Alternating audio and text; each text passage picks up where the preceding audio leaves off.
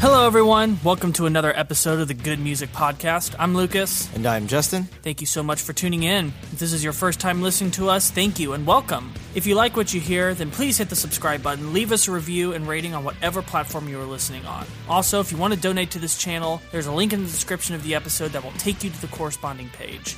A small monthly donation equal to a convenience store snack will help us to up our production value as well as allow us to do some new spin offs on the channel. And don't forget to check out our Facebook page, where we interact with all of you and talk about other things going on in the music world. Now that that's out of the way, let's get into the real stuff. This week, Lucas, we are talking about a band that really is in a category of their own. Yes. Um, this band started off in a scene with like minded musicians, but then they really left them in the dust. And the band that we're talking about this week is the Red Hot Chili Peppers. Red Hot Chili Peppers! Let's go. Yeah, uh, we're talking about a band that uh, Justin actually knows quite a bit about. Growing up in the 90s, it's kind of hard not to miss the Red Hot Chili Peppers. And here's the thing you need to know about the Red Hot Chili Peppers is especially in Asia, two of their songs were on constant replay, whether it's on MTV or really just any radio or any musically inclined station or tool like it, they were just everywhere and as we get into the songs later i'm sure you'll be able to guess which two songs were very popular I, I have an idea. And I'll, I'll see if I'm right later on. Um, yeah, Red Hot Chili Peppers really became one of the biggest bands of all time, and definitely one of the biggest bands of the last 25 to 30 years. They've really kept that um, rock and roll spirit alive while at the same time incorporating all of these different elements of funk and rap and punk and a lot of great pop songwriting. Like they just they're really just themselves. They they exist in a category unto themselves. yeah it's so funny when you listen to their music i think some of the things that kind of stand out is their stuff's really simple like i mean it's a four piece band for the most part and they keep it pretty simple and even honestly like some of their really famous stuff you could consider like very dry like there's not a lot of effects to it it's not a lot of shine to it and it's just like music really kind of at its best Yeah. They're one of those bands that once you dig deeper into the music and what they're actually doing, you actually realize how complex it is. Um, but they do such a great job of taking these complex musical ideas and making them sound very simple. Because, yeah, they're not doing all of these, you know, really crazy things, but they're, when you break them down, they're actually not easy to play. so who are the red hot chili peppers So there's really two constant members. There's two guys that have been there all the way through since the very beginning, and that's uh, Anthony Kiedis, who's the lead vocalist as well as the main lyricist, and Flea, who is the bass player, probably the most famous course. bass player of all time. yes Like, because you have other bass players that are that were also like the lead singer, and so they were known like you know Sting, Sting, of course. or Geddy Lee, or you know Jack Bruce, Lemmy, but like Flea is not also the lead singer or the leader of the band. Like he's just known for being the bass player, and I think in that sense, he's the most recognizable bass player of all time. for sure Like even people that don't know who they are or know much about music, they tend to know who Flea is. And he's just one of the greatest bass players to ever live. Just I mean a monster player. I mean, when you think about the attitude and the, I want to say grunge and alternative scene, like musically, Flea really kind of, to me, really helps set like the standard for that. hmm His stage presence is Yeah. such an important part of the band. And really, I kind of credit him, although he was definitely not the first to do, he was really the one to bring slap bass into rock and into like mainstream music Yeah, for sure. outside of the funk genre that it exclusively sat in or like jazz, which is what his background is in. So one thing, some people might not know about Red Hot Chili Peppers is that they've had quite a few drummers and guitarists. Yes, they have. Um, the starting lineup that they had included uh, Jack Irons and Hillel Slovak, which I think I'm saying that That's name cool name. correctly. Yeah, um, they were they were the first two members, although they did not play on the first album, but they would end up coming back to the band later on in their career. And then um, in '89 is when we got like the classic lineup, which is Chad Smith on drums, who ever since he came on in '89, he's been with them ever since. He's with them now, um, and he's I would say he's become very famous lately for his uh, Will Ferrell drum battle Yes. on. Uh, it was it Jimmy Fallon or was it Jimmy Kimmel? I can't remember. I think It's it was one of the Jimmy Fallon. It was one of the Jimmys. My guess it would be Fallon, only because I like Fallon more than Kimmel. Yeah, same here.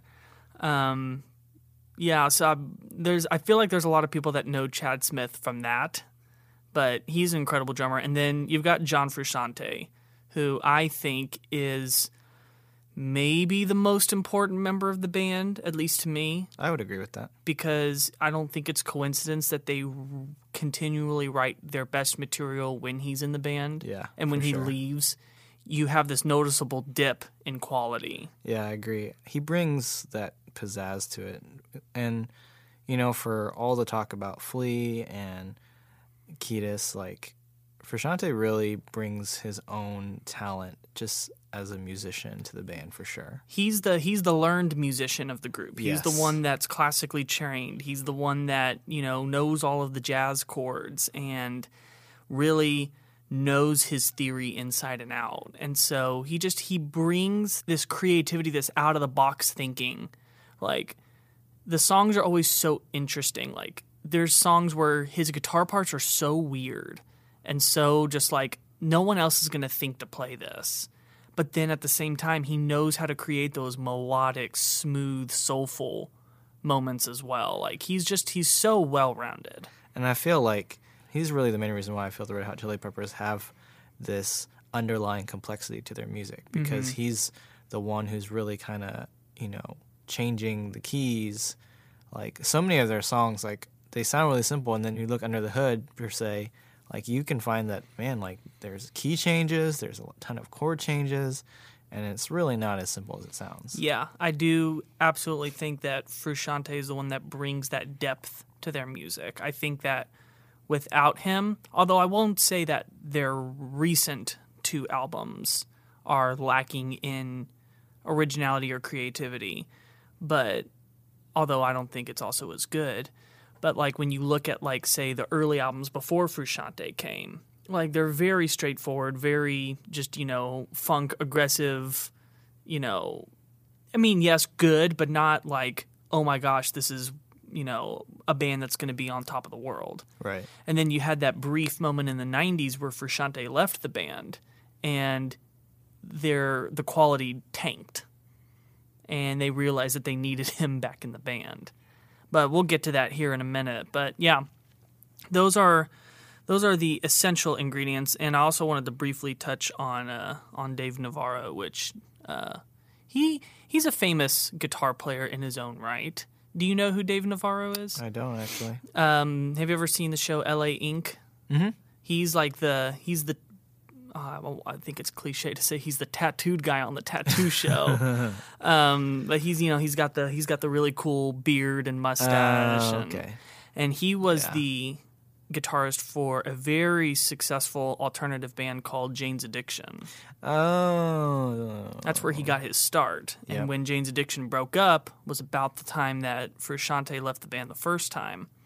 And so he jumped on just because, you know, he was a hot guitar player at the time. Yeah, and it's the Red Hot Chili Peppers. Yeah, but wouldn't they you want to do that? yeah, but they found very quickly that their backgrounds did not mesh well together because Navarro is not a funk player and he is not he's not anything close to Frusciante. Not saying that he's a worse guitar player, but it's just it's it's apples and oranges the way that they play. And sometimes when you're trying to replace a band member, that can work. Like look at ACDC. Like Bon Scott and Brian Johnson vocally are so far apart from each other. yet that transition worked perfectly. In this case, it didn't. So, um, but I don't want to knock and say that Dave Navarro was a bad guitar player. The stuff he does on Jane's Addiction is incredible, and I am a die-hard Jane's Addiction fan. We'll talk about them at some point, and we'll get into all the things that I love about David Navarro when we get there. But he was definitely not the right fit for the Chili Peppers. So we talked about this already, but the four original members of the Red Hot Chili Peppers they meet. Yeah, they meet in high school. Wow. So it's just, you know, they this is a a band that started off as friends first.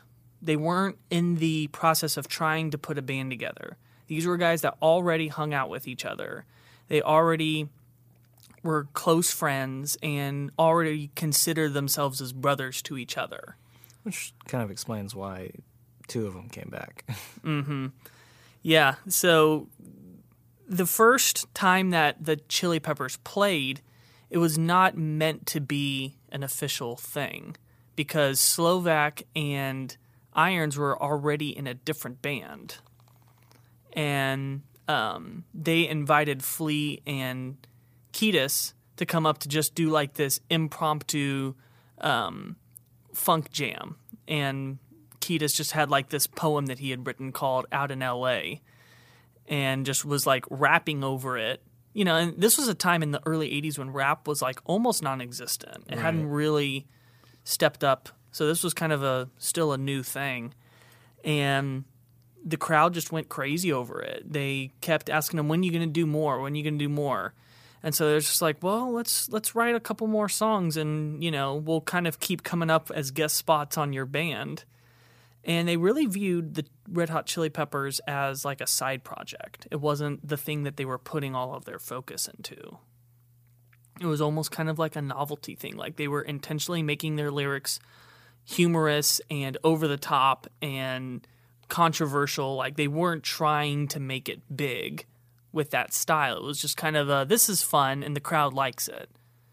But, you know, the crowd ended up kind of overshadowing what the rest of the band was doing.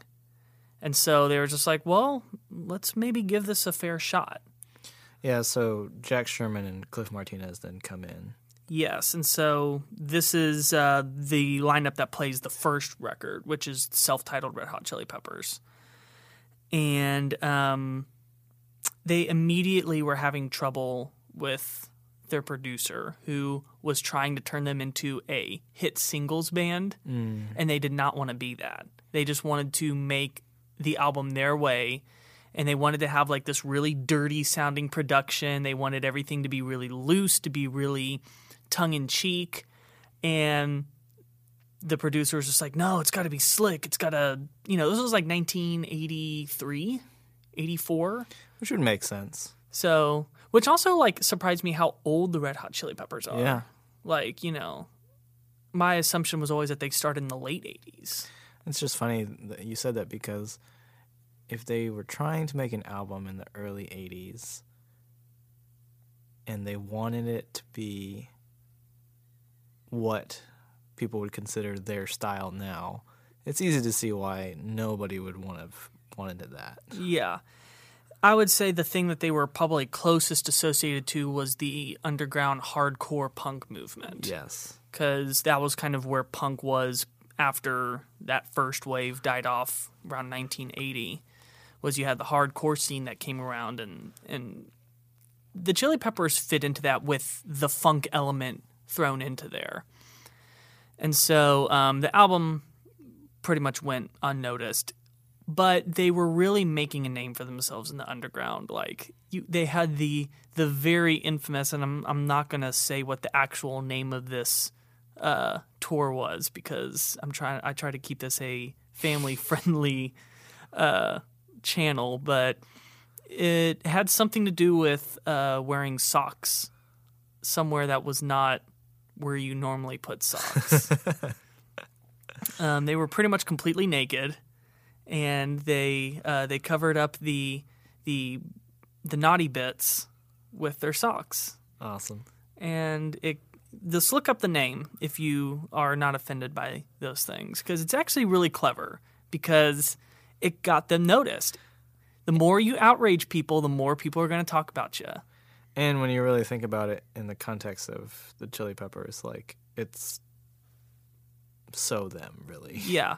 Flea continued to play naked many, many times after that and would very strategically place the bass to where it was over the parts that he couldn't show. Um, but it was just, you know, that was that was who they are, especially in that early stage. They were very sex driven. They were very party driven, very drugs driven. Like Anthony Kiedis was saying he was doing drugs at the age of 13. And so it was just like that was the world that they lived in. And if you look at like jazz and funk before them, like the drugs in those scenes were a lot more hardcore than they were in the rock and roll scene. Yeah. Like everyone talks about how heroin is a um, is a jazz drug, and cocaine is a rock and roll drug. And of course, both of them are bad, but it's like if there was one that you really wanted to stay away from, it was heroin.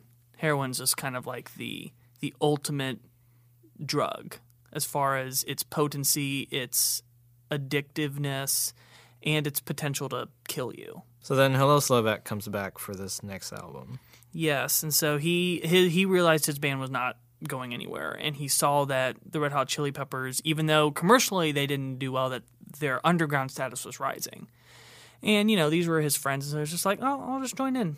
And uh, they made the second album, Freaky Styley. This was kind of like the true beginning of the Red Hot Chili Peppers uh, career. They, do you know who George Clinton is? Mm-hmm. They got him to produce this album, which was like a dream of theirs because you know he's he's the funk master. Right. If you're a funk musician, like there's no better person to have in your sound than George Clinton, and so this was the album that they wanted to make the first time, and you can start to really hear a lot more of the um, the direction that they were wanting to go with their music. And I also think Slovak's um, inclusion was really important to that as well. Like we always talk about Frusciante, but Slovak's contributions were very, very important on getting the Red Hot Chili Peppers to where they were in those early stages. But him and Kiedis start battling heroin addiction. Yeah. So that kind of was the the downside to this pairing up was that they they both engaged in this drug that was just completely destroying their lives. Um, Kiedis would really battle heroin all the way up until 2000. He got clean tons of times and always ended up finding that he was relapsing. And it really affected the way that um, they were making their third album, which has one of the best names ever the Uplift Mofo Party Plan. I love that. Yeah. So Kiedis was finding it really, really hard to write this record. Just kept going off on his own and doing heroin and couldn't work. And realized that he had to change. And so he went and went in rehab, got clean, came back. Record went a lot more smoothly once he was off of heroin and ended up being the first album there's a chart. But very soon after that, he relapsed and you know the drug addiction got worse until um, Slovak passed away from an overdose in 1988 and that was a huge turning point for the band. Yeah, definitely. and it was a huge turning point in their music as well because the first three albums are pure party records. Like there's there's not any ballads there's not any self introspective once he passes away, that's when you start to see Anthony Kiedis really start to examine all of the stuff that is going on inside of him and how it's affecting him and how, you know, it could have been him that died. And so Jack Irons also decided that, you know what, I don't want to be in a band where all my friends are dying because he thought that Kiedis was on his way out too because he was on the same thing. Yeah. And by the way, Slovak's um, death really spiraled Kiedis down a dark hole of just using more and more and more until finally he was able to confront what had happened, was able to get clean for a short period of time again. which was just in time because Chad Smith and then Frusciante they joined the band. Yeah, it was actually in reverse order. They found Frusciante first, and the crazy thing was that Frusciante was 18 years old when he joined the band, and he was a super fan. He was a he was a big follower of the Red Hot Chili Peppers. It was kind of like you know he got asked to be in the band that he was obsessed with. That's awesome. Which I always think that those it's really interesting when that gets to happen because they can kind of really be the the symbol of the fan because it's like you know artists should sometimes make music just for themselves, but I always think that you've got to have a bit of an eye for what your audience wants. And if you've got someone in the band that is part of that audience, I think that gives a good perspective. Yeah, I think we saw that. I think we talked about that with Metallica with Uh-huh. Trujillo. Yeah. Yeah, and so once they entered, that's when the classic lineup was secure. And from that point on, it was just it was up. Mother's Milk came out in 89 and that ended up being a number 52 on the album charts, which was the best they'd ever done at that point. They had uh, that Stevie Wonder cover of Higher Ground that ended up being a huge hit for them. And you could tell that this was a transitional record. It still has all of that raucous party vibe of the first three, but that they were kind of starting to veer into interesting musical territories. You could tell that they had the right people in the band. And then came Blood Sugar Sex Magik. What an album! Oh man, one of the defining albums of the 90s. Um, I don't know if you remember when we last talked about Mr. Rick Rubin, Of course. who produced uh, Slayer's Reign in Blood. Uh, he came on to produce this record, and he really was the one that took the band to that next level because he was the one that got them to further out from their their funk rock box that they were in.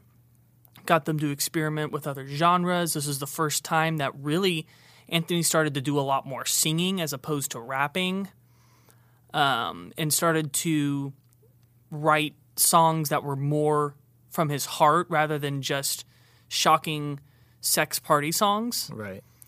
And I really think that he's the one that brought out that greatness in them. And of course, um, I feel like Frusciante was just out of his mind good on this album. And it all happens just in time because the time period that Blood Sugar Sex Magik comes out is like right when this grunge and introspective scene really starts to take hold of music. Yes, the album came out at the perfect time. And it was just, this was the kind of the birth of alternative music, 1991 was. Um, all of these bands that had been simmering underneath the surface finally burst out and changed the entire musical landscape. I mean, 91 was a huge year for music, just absolutely huge. And the Red Hot Chili Peppers are one of the most essential ingredients of that change. And so that album made them one of the biggest bands in the world. And uh, that really took a toll on Frusciante.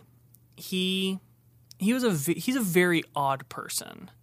Uh, if you've ever watched interviews with him, he's very out of the box thinker. I mean, it's what made him such a brilliant musician, but he could not handle the fame that they had just acquired and just really distanced himself. He started getting into heroin and he quit the band. He quit the band like two hours before they did a show. Oh my gosh. and that made um, that made the rest of the band pretty angry, and so they convinced him to do that one show, but then they got someone to replace him for the rest of the tour. And that person is Dave Navarro. Yes, and like we were saying earlier, just it was not a great mix. It wasn't a compatible combination of styles and tastes and backgrounds. And I had never listened to the album that they made together before. I'd always heard it by reputation as it was a really bad record. And I have to agree, I listened to it. It's got like a couple songs I'm just like, oh, I would listen to these songs again. But a lot of it was just like, this is just boring. This is, it's not very focused and it's just, it's missing the magic. And so the band knew it pretty much from the beginning, but they tried to make it work. And this was when Kiedis relapsed again, got back on heroin, and um, really affected his songwriting as well. And they realized they needed Frusciante back. Flea made sure that he got into rehab and got him clean and was able to persuade him to come back to the band. And when he came back, they made Californication. which might be one of the most legendary albums of all time. And it's the best selling record they ever made. I, I want to say it was somewhere around 17 million copies sold, which is huge. It's incredible. Yeah. So they really, since that album's come out, they've really stayed at the top. There wasn't any more of this, you know, dip down into, you know, subpar material. While, yes, their most recent material isn't incredible, it's still pretty good. And so, really, ever since then, they've been going from glory to glory. All right, well, there you have it. That is the Red Hot Chili Peppers in a nutshell. We're going to take a quick break, but when we get back, we are going to talk about the six songs that we've picked to represent the Chili Peppers. Stay tuned. When you need mealtime inspiration, it's worth shopping Kroger, where you'll find over 30,000 mouthwatering choices that excite your inner foodie. And no matter what tasty choice you make, you'll enjoy our everyday low prices, plus extra ways to save, like digital coupons worth over $600 each week. You can also save up to $1 off per gallon at the pump with fuel points. More savings and more inspiring flavors make shopping Kroger worth it every time. Kroger, fresh for everyone. Fuel restrictions apply. Hey, everybody, welcome back to the Good Music Podcast. Today we are talking about the Red Hot Chili Peppers. And today we've got six songs for you that we've picked that represent the band. But first, if you have never listened to us before, Lucas, why do we have six songs? So this whole segment is to um, give us a bit of a deeper look into the band. We can talk about the history, but really, when we talk about the songs, this is kind of our chance to really show what we mean, why this band is important, why we're dedicating an episode to them.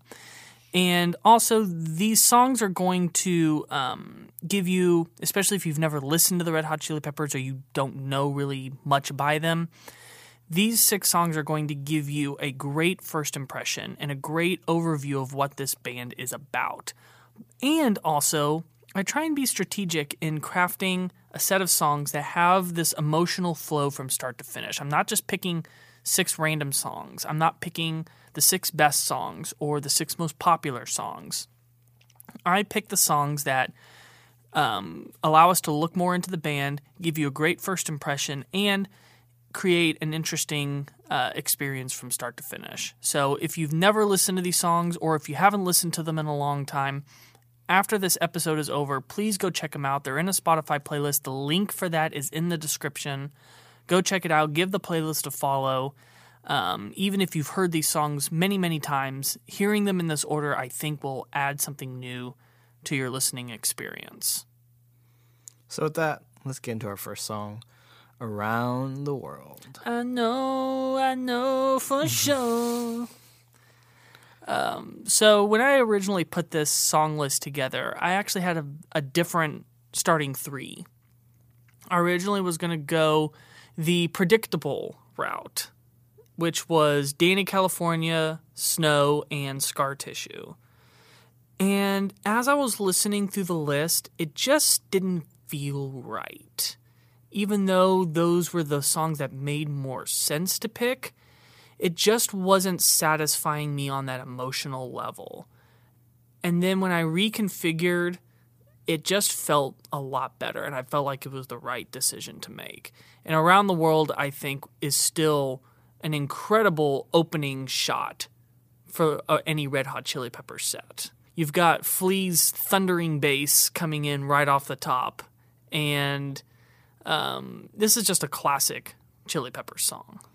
I think it really kind of highlights to where the Chili Peppers started from. Mm-hmm. Like you have this really kind of hard rock, almost metal like intro to Yeah. this song, mm-hmm. and you know, based off of what we know about the Chili Peppers when they started, like this seems like a very logical step from where they would have came from. Yeah, so this is the opening track off of the Californication record, which is the first one with Frusciante returning after his absence in the mid 90s. And like that that guitar line of that banana banana those are the kinds of guitar lines that I think I hear and I go only Frusciante would come up with a, a guitar line that sounds so weird and you would think that like oh a kid could come up with that guitar line but it's just the way he wrote it the way he played it it's somehow it's like it's those interesting little things that make him so vital to the band Now, this is also a song where I think you have to talk about Anthony Kiedis' vocals because they're just so unique. This song really kind of has this Red Hot Chili Peppers standard where it has this singing melodies mixed in with this rap style in the verses, which they made so famous. Yeah, and it would actually be one of the last times that they would do this kind of songwriting, especially after Californication. They really abandoned the rap um, elements almost altogether. Right. And so I feel like this song is a best of both worlds because you've got the sound of what their early material was like, but then you've got the choruses to show that where they're going. And so I also think that putting this song first really allows you on the first song to see both sides of the Red Hot Chili Pepper coin. You're seeing both eras in one song. Speaking of eras, that gets us into our next song because this next song is totally one era. Oh, yeah. And that song is Can't Stop. Yes. So this is off of the 2002 record, by the way. And this was when they fully committed to their um, their. You could put it in quotes and say mainstream sound, but their mainstream sound is so good and just so well written. Um, their approach to this album was that Frusciante said that he wanted all of the riffs and lines that he wrote to be singable. That he didn't want them to be these kind of more atonal, um, dissonant sounds that he made a lot during the 90s and kind of wanted to have something that was a bit more um, melodically satisfying, but at the same time still very original. The guitar line in Can't Stop is so good. Yeah, I was gonna say I love this long build intro, and that guitar rhythm really is kind of an iconic sound of the early 2000s. Yeah. You can definitely hear a lot of where alternative rock was at that time. And um and then also Anthony Kiedis is so good on this song. Yeah, I feel like this song is kind of the perfect example of how the Chili Peppers used lyrics to establish musical rhythm rather than actual music. Yeah, you can tell that he writes the lyrics first and that the lyrics are a very important part of the process because you have bands that write lyrics just because a song needs to have lyrics and like if you look at Metallica, James Hetfield writes the vocal melodies first and then figures out words that fit into the rhythms that he's made. Kind of the words come later. And with Anthony Kiedis, the words come first and he's going to, you know, create what he needs to create through the words and then translate that into music. Now, here's a question for you, Lucas, but do you know why Kiedis always rapped in the beginning? It's because he was not a skilled or confident vocalist. That's exactly right. Which is kind of an interesting thing to me because as we progress further on into this list, and as we'll talk a little bit more as we get in more to their music, but it's really funny how these first two songs we've talked a lot about how like this is kind of their their beginnings style because they were still kind of like finding who they were and Kiedis for sure was still kind of finding who he was and it's really interesting to see how that eventually plays out later on. Yeah, and I think that the sequence of these songs is kind of showing um, his growing confidence in his ability to sing. And I've just found in overall when you have these singers in bands that start off with more of a non-singing singing, like you know either these metal musicians that are shouting their lyrics, or you've got you know um, people that are more like mouthing or rapping the words and they get more confident singing, that's what they want to do. Yeah. Because it's it's more satisfying to be able to hit a great melodic um, passage than it is just to bark it. And as we'll see later on, it matches perfectly in time with where music was going on in that time period. Mm-hmm. So this gets us into then what I think is the transition point for the Chili Peppers, at least musically, and that just begins with Stadium Arcadium. Yes. So I I loved the uh, transition of you've got the lyrics that are the vocals that are by themselves at the end of Can't Yeah. Stop and just kind of creates like this, you know, this moment to really do something interesting. And Stadium Arcadium is a really underrated song. It's it's I, I would say the deepest cut on this set of 6. Even though it is a title track off of one of their most popular records, it was not one of the big hits off of it but this is a beautiful song and um, i just think that this song perfectly shows how great of a singer he had become at this point I agree. I think this I think this song really highlights his vocal versatility. Like finally getting to a point where he's just like, "Oh wait, I can do this." Mm-hmm. And I can do it how I would do it. And how not like I think I'm supposed to do it or how somebody would want me to do it, but how I'm going to do it. yeah and uh, and then just i love the drum beat in this song It's very unique. again, it's just it's not like a terribly complex drum beat, but it's one of those things you listen to and it's just like, okay, this is not a normal drum beat. And again, it just shows how they were so good at taking these interesting ideas and and making it sound simple on a uh, shallow listen. Like if you just have it on in the background, you're not thinking to yourself, "Whoa, wait, hold on, this is really weird." But when you actually pay attention to it, you kind of start to peel back the layers a little bit on what they're doing. Speaking of which, that breakdown in the middle really highlights that. Yeah. Like it has these toms going and then this incredibly affected guitar solo from Frusciante. Yes. Um, Frusciante, I would say everything that he was doing led up to the Stadium Arcadium album. I think that you look at everything he does on that album guitar wise, and it's kind of like the culmination of his work. And he's gone off to do solo projects. It was ended. This would be the last album for, you know, unless something were to happen here in the future that he will do with the Red Hot Chili Peppers. And I think that this album is kind of like his his masterpiece guitar wise. It's funny, we talked about earlier how this song is kind of a deeper cut, but I feel like this song really, for me, encompasses like everything that the early 90s and 2000 music was. Just this slow, very introspective, teenage angst California rock like ballad Yeah. all in one. hmm It's just it's very, you know, like kind of being out in the middle of nowhere, just kind of seeing the world just around you and so it's all this openness, it's all of this um all this potential and possibility around you and I feel like that that song just really captures that mood. And then we get into our fourth song, Give It Away. Yes. Which is my favorite Red Hot Chili Peppers song. I feel like maybe one of their most well known songs. Yeah, it was it was the song that that put them on the map. For sure. Um, it was the first single released off of Blood Sugar Sex Magik, and it gave them their first um, modern rock number one. And um, it was really the song that brought them to a mass audience and set them up for the more um, the more ballady songs that they would hit big with later. I agree. I feel like this is where they and this is where alternative became a real thing. Yes.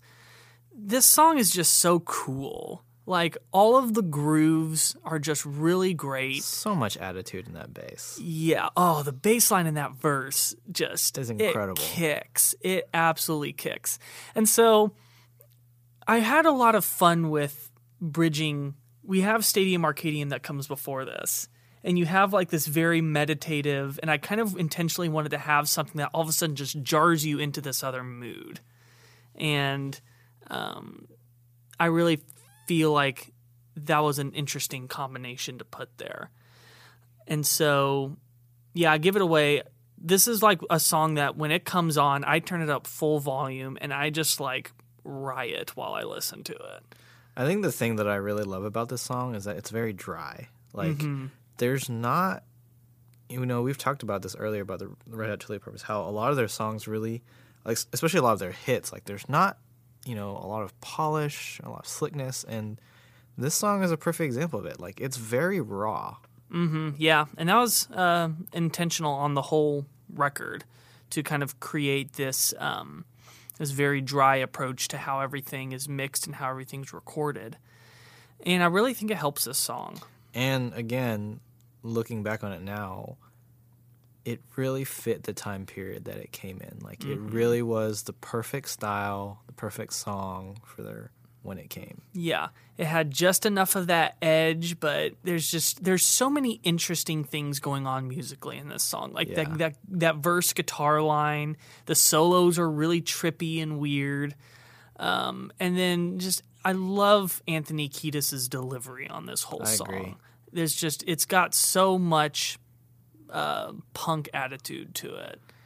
And then you really have to kind of talk about the music video for this Yes. because it's funny at the time, I mean MTV was around, but there was nothing like it on MTV. if you were to like mute the music, you would think that this was like from a metal band. Exactly. because it's like you've got these like Satan masks on and it's in this black and white and it's just it's really disturbing looking. But yet somehow it if you were to turn the music on and you be completely surprised by what you're hearing, you sit with it and it still like somehow pairs together. I was reading about this music video about this song and, and how the Chili Peppers kind of came with this idea. And Kiedis talks a little bit about how he said when they were thinking about making a music video, they had a lot of, they went through a lot of directors, obviously, and they were just like, everything looks the same. Like, it's all garbage. It's very slick. Like, it's very pretty. And there's like, and then they found the guy that they, who did this. I can't remember his name, unfortunately. And it was just like, this guy is it because it was completely out of left field. Yeah. Um, this was one of the videos I think that set the template for 90s music videos. Absolutely. them that one and uh, Nirvana smells like Teen Spirit. Yes. Where it's you you've moved away from the glossy '80s video, Yeah. and now you're in the um, in the edgy '90s videos. Which is so funny because like the 90s are in right now. Yeah, yeah. It's so funny to me how like the 90s was really kind of, especially art wise, was really categorized by like stuff looking like pretty terrible. Yeah, uh huh. and yet like somehow all working together. And I think they prefer the term raw, yes. lo-fi. all right. This gets us into our next song, Under the Bridge. Under the Bridge was that song that you know, like, give it away, kind of teed them up. Like it was, it was a big hit for them.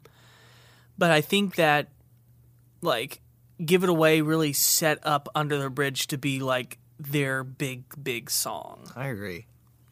Especially just for that time period. I mean, all of a sudden you have this really emotional song and that's very introspective. I mean, it's talking about loneliness, despondency, and somehow this is the song that really gets them into the mainstream for Yeah. sure. And honestly, all the credit has to go to Rick Rubin on this one Yeah, I have to agree with that. because he was the one that saw this poem that Anthony had written and he never intended it to be a song because up to that point they'd never written a song that that was that vulnerable. Mm. And he was one that was just like you got to write this. This is incredible. You need to make this a song. And he was just and Anthony was just like I don't know. I don't think the guys are going to like it. This isn't normally like what we do. And Rick was right. It this was the closest that they got to a number one Billboard hit. Like they topped the the rock charts like I want to say 11 times, but as far as like the overall charts that includes everything. This reached number two, Wow. and so and it was the best position they ever got with a song. And in some ways, I think this is like one of the very first alternative ballads. Yes. A personal story with that. Um, my dad, like, I don't know if he still does, but he used to hate this song. he, I, I remember him telling me one time that he heard the chorus come in and the way he sings it, and he was just like, "Is he being for real?" Like just the way he goes, I don't ever want to feel. I mean, I mean, it's great. I love it, and it I was it was what the song needed. But it's just I. My dad is an '80s vocal guy. Yeah, I understand. And so when he heard that, he said that he was just like he, I, I can't take this band seriously. But then my cousin Daniel said that when he heard that song, it changed his life Oh, I bet. because he was, you know, 16, 15 at that time. And that's exactly what this song appeals to. And I think that, you know, that kind of brings up a funny thing for me because it's just like, I think what I'm realizing about why Kiedis was so popular in his voice is because he really made anyone feel like, oh, well, I can sing this. Mm-hmm. Like, I don't have to be this super operatic singer that, you know, we had in the 80s. Or just, you know, how all of the pop divas sound Exactly. and- It- This was, and I think that's kind of the beauty about the '90s and the early 2000s. It's just like, in the whole grunge alternative alternative scene because it really was just like this very, like I mean, I don't want to say hodgepodge because there was a lot of complexity and a lot of musical brilliance in in, in that time period. Mm-hmm. But there was this level of like familiarity and almost what's the word like almost you felt like oh i could do this Yeah, you got- you got a lot of the most authentic sounding voices. i agree A lot of voices that maybe on paper you wouldn't say would be a good rock voice, but they ended up being perfect. Like you look at like say Smashing Pumpkins. Yeah. One of the weirdest sounding voices ever, but it's perfect for what they needed. Kurt Cobain. Yep. Exactly what they needed. Um, Eddie Vedder from Pearl Jam. Like like anyone else sings like that and it's you make fun of them but for some reason it just works with him. And for some reason like even now people just still latch on to that. Mm-hmm. Like it's so amazing to me how like when i again when i think about the 90s like it's not my favorite time period. I mean i was born in the 90s so sure i have some i have some stock in it. But when i really look back on it it's just like it was fine. Like it wasn't great especially if you're somebody who values like you know high level production or something that sounds like really slick but that's really again that's not what the 90s were about Yeah. Um, I've, I would say in the last year, maybe two years, I've finally kind of started to really love a lot of the 90s. There's, there's still stuff I don't like about it, some pockets of music. Um, but I'm finding more and more 90s stuff that I'm just going, this is great. And I can't believe I didn't like this before. I think one of the reasons why I've kind of gone back on it as well is I feel like as much as I listen to music first, the 90s and early 2000s really set a new standard for songwriting, Yeah. like like never before. It's it's when songwriting got introspective and it stopped singing about good times or just getting chicks all the time or you know singing about you know faraway places and or even just singing about your standard you know I love you oh you don't love me that breaks my heart it's kind of like actually looking at you as a person and going, where have I failed in my life? Where are the places I'm struggling? Where do I want to be?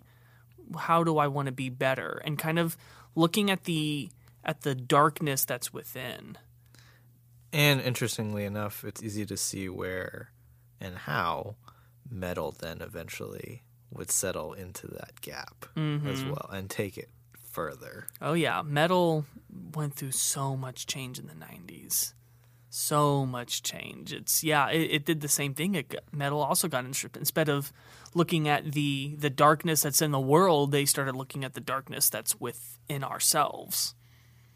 Speaking of darkness, I think this song kind of speaks to that, and that comes to our last song, Californication. Yes. This to me is the perfect ending for this set. Um, that that guitar bass interplay, the bo doo doo doo boom boo doo doo I mean, this is probably their most popular song, I think. I would say it's a contender. I would say it, it contends with Under the Bridge. Yeah. Would this be the other uh, mega hit from? Always, man. I can't tell you how many times I heard Californication. Like, it was on every radio station, and they would like literally play it like one right after the other. And Of course, it was all over the malls, all over the TVs. I mean, it was just everywhere. And again, when it came out, I mean, it's it was the perfect song at the perfect time period. But again, it is talking about a very interesting topic because we talked a little bit about this darkness and just mm-hmm. like how this time period of the early 90s and 2000s started being very introspective and thinking a lot. And this song is really kind of talking about how like the dark side of like fame and Hollywood and all this glamour stuff, mm-hmm. which of course really hits on everything that was kind of happening at that point. And I think it's a great flip of the script from everything that they had sung about up to that point. I agree. You look at all their early stuff, and those are the things they're celebrating, the things that they're craving, the things that they want in life is the fame, the sex, the um, the money, the notoriety. And by the time Californication comes around, they're talking about all of the all of the the the baggage that comes with it. And I think that really this song is in spirit, not obviously literally with the lyrics, but I think it's in spirit of what had happened to Frusciante. Yeah. And I think about of someone that came into Hollywood looking for fame and fortune, gets it, and then realizes it's not at all what it's been sold to him as. I think my favorite line in this song is space may be the final frontier, but it's made in a Hollywood basement. Yes. It's so good. That is good, yeah. Um, I just think that this album in general, and, and specifically on this song, this was when they just they reached their maturity. yeah. the The songwriting is good, and I think it's when Anthony Kiedis was finally not afraid to really sing about what he felt, and he had taken steps in previous albums, and that was another reason why One Hot Minute, which is their one with Dave Navarro, was just not good. Is that the lyrics just took a step backwards as far as being open and being vulnerable. I was gonna say, I think this is probably their best written song, and maybe honestly, in my opinion, their best produced song that they've ever done. Yeah. Rick Rubin was still with them at this point and just continuing to guide that ship in such a great way. Again, what's so crazy to me is like this song is not exactly a headbanger, No. but again, like keeping in context of where we are in the time period, like this song still is, I mean, one of the most well-known songs of all time. Yeah. and it's not this like outrageous song like it's very simple it's very emotional very heartfelt and like people sing along with it all the time Yeah. Um, and I just I think that I'm I, if if you can tell I love Frusciante. I think he's my favorite member of the band. Um, the like the the weird way the guitar solo starts and the way he constructs the choruses and the verses. This is just a guitar masterpiece. i agree i think without him i don't think this song would have been as musically interesting like i feel like you would have gotten bored with it very very quickly mm-hmm. like he really is the reason why this song is interesting at all Yeah. And I just think it really shows that, you know, he he was the the secret sauce. He was the ingredient you take it away, you lose that that thing that really makes something stand out.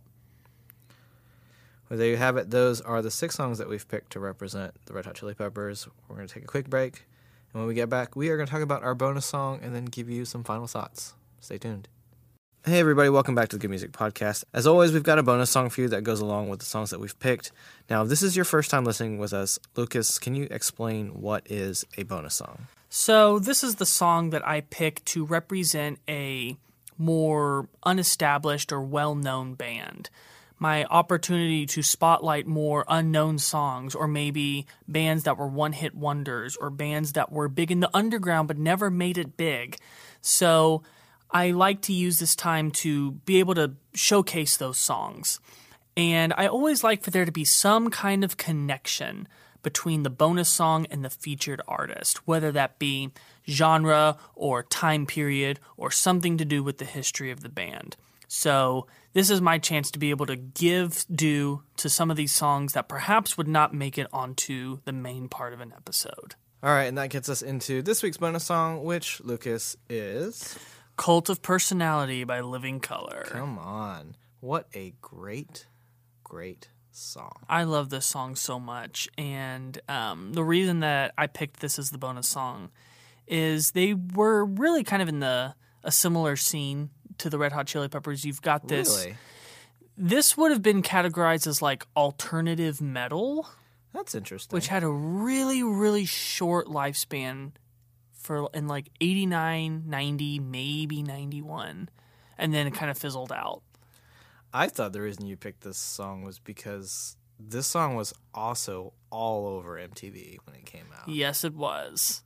It absolutely was. There's a big old music video for this song. Um, but just kind of, you know, they have a lot of the the funk Yeah. um, tendencies in them, and they just had a bit of a different approach as far as like they had a much more metal sound than the Red Hot Chili Peppers did. yeah, for sure. Um, especially, you know, Vernon Reid, the guitar player, just absolutely shreds, destroys on this song. The, the the two solos that he plays, but you can hear this as another example of kind of, you know, the alternative aspect really trying to um, make its way into the mainstream. I think what I love about this song is that this is what I think glam rock would sound like if it actually matured. Yes. Like it's so fun, it's so interesting musically and lyrically. Like there's so much attitude to it. Mm-hmm. And it's really different from anything else that was in the rock and roll scene at the time. Yeah, and it's really a shame that I mean, to say that this band didn't do anything else is not necessarily true, but none of their other songs ever got even close to the level of fame that this song got. I agree.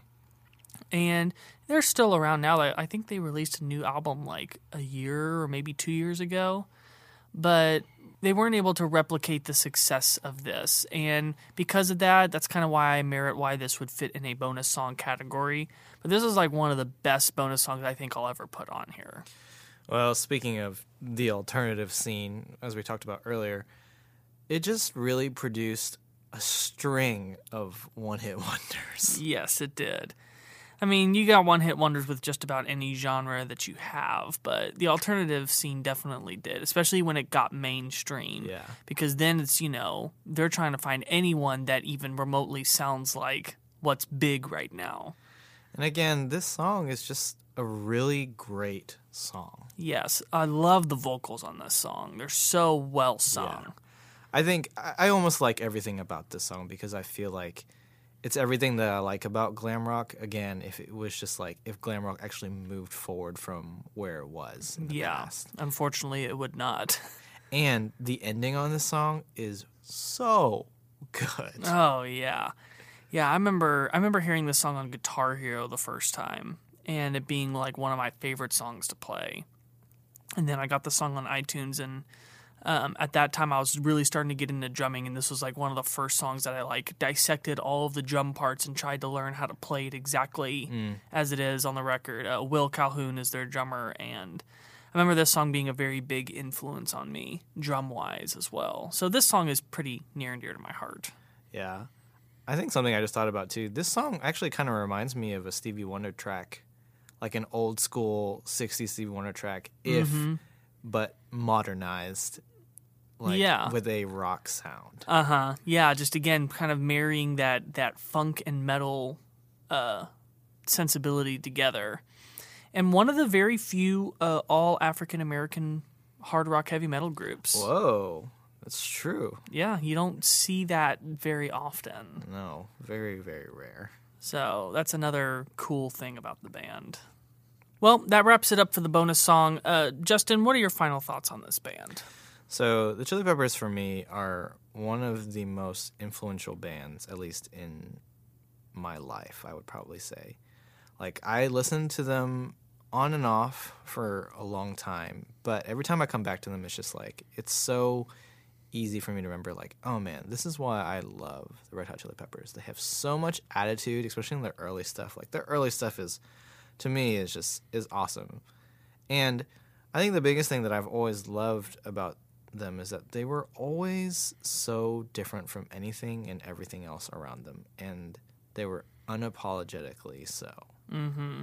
and i think the other thing that really kind of stands out for me is that their willingness to transition and mature as as artists, especially for Kiedis to finally kind of not just accept like, okay, this is who I am and my own limitations, but like this is what I can do and I can do it well, is such a huge thing. I think not like for so many artists like around the world. Just the fact that how the Red Hot Chili Peppers transitioned into this alternative we keep saying alternative. They really kind of pioneered alternative. Yeah, they're one of the one of the founding members of the movement for sure. but just like this really introspective, sad sounding, like California rock, teenage angst music. Mm-hmm. Like, there really hasn't been anything like that. But, you know, again, we talked about it earlier. They really opened the door for so many people coming into the music world. Like, we talked about this earlier in the break, but I remember the first time that I heard Californication, and everybody in my school, after we had all listened to it, immediately was like, "I'm gonna get into music now. Like, I can, I can start writing about music and about my sad life." Which, in hindsight, is kind of funny because nobody in my school had a set life because I went to a private school and everybody was rich and had a really great life. But it's just still so funny that I mean, just that power of what they were able to do and just the accessibility that they really provided and made people feel about the music, I think is, for me, I think one of the biggest things about the Chili Peppers. Yeah. I didn't really get into the Chili Peppers until probably about three or four years ago. And it was uh, Blood Sugar Sex Magik that kind of hooked me in. I had heard songs of theirs before. I had heard Give It Away before. I knew some stuff off of Stadium Arcadium. Um, but when I heard uh, Blood Sugar Sex Magik in its entirety that first time, I remember that was the one that perked my attention. I was just like, okay, there's a lot of really cool stuff in here that I want to dissect. And then I listened to the Californication record and was just like, oh, this album is incredible. Finally listened all the way through Stadium Arcadium. And, while that album's a bit too long for my taste, there's so many great moments throughout that whole record for sure. um, and really just becoming a fan. And the funny thing is, is that I'm a bassist and drummer, and the thing that I came to love the most so much was the guitar playing, and so that's that's the that's the quality, and and I just love Anthony Kiedis' voice in both eras. I love the attitude he has in the early era and the um, just the uniqueness of his singing style in the later part as well. I mean, I don't know how a lot of people feel about this, but I think he, his voice is definitely one of the most iconic voices of all time. Like, I would put him up there with Cobain. Um, honestly, I think I would put him and Cobain like up together, and then like I would put them both up with even some of the great operatic singers of the '80s, and se- honestly, even some of the '70s, like rock, just because like they really influenced so many people later on. Mm-hmm. Great band. Glad that we were able to do an episode on them. So there you have it, everybody. That is the Red Hot Chili Peppers. Thank you so much for listening, everyone. Um, just a big thank you again to everyone that is listening, um, helping us continue to grow the channel. If you check out in the description of the episode, there's a link to be able to donate to this channel. If you uh, just give a small little bit each month, we're going to be able to do some really cool stuff starting next year. And uh, please go check out our Facebook page, the uh, Good Music Facebook page. We have a lot of cool discussion going on in there. And um, please check out the Spotify playlist as well. There's a link in the description there. And of course, please uh, rate, subscribe, share, and continue to check out new episodes coming out every Monday morning, 9 a.m. Central. I'm Lucas. And I'm Justin. Keep on listening to good music.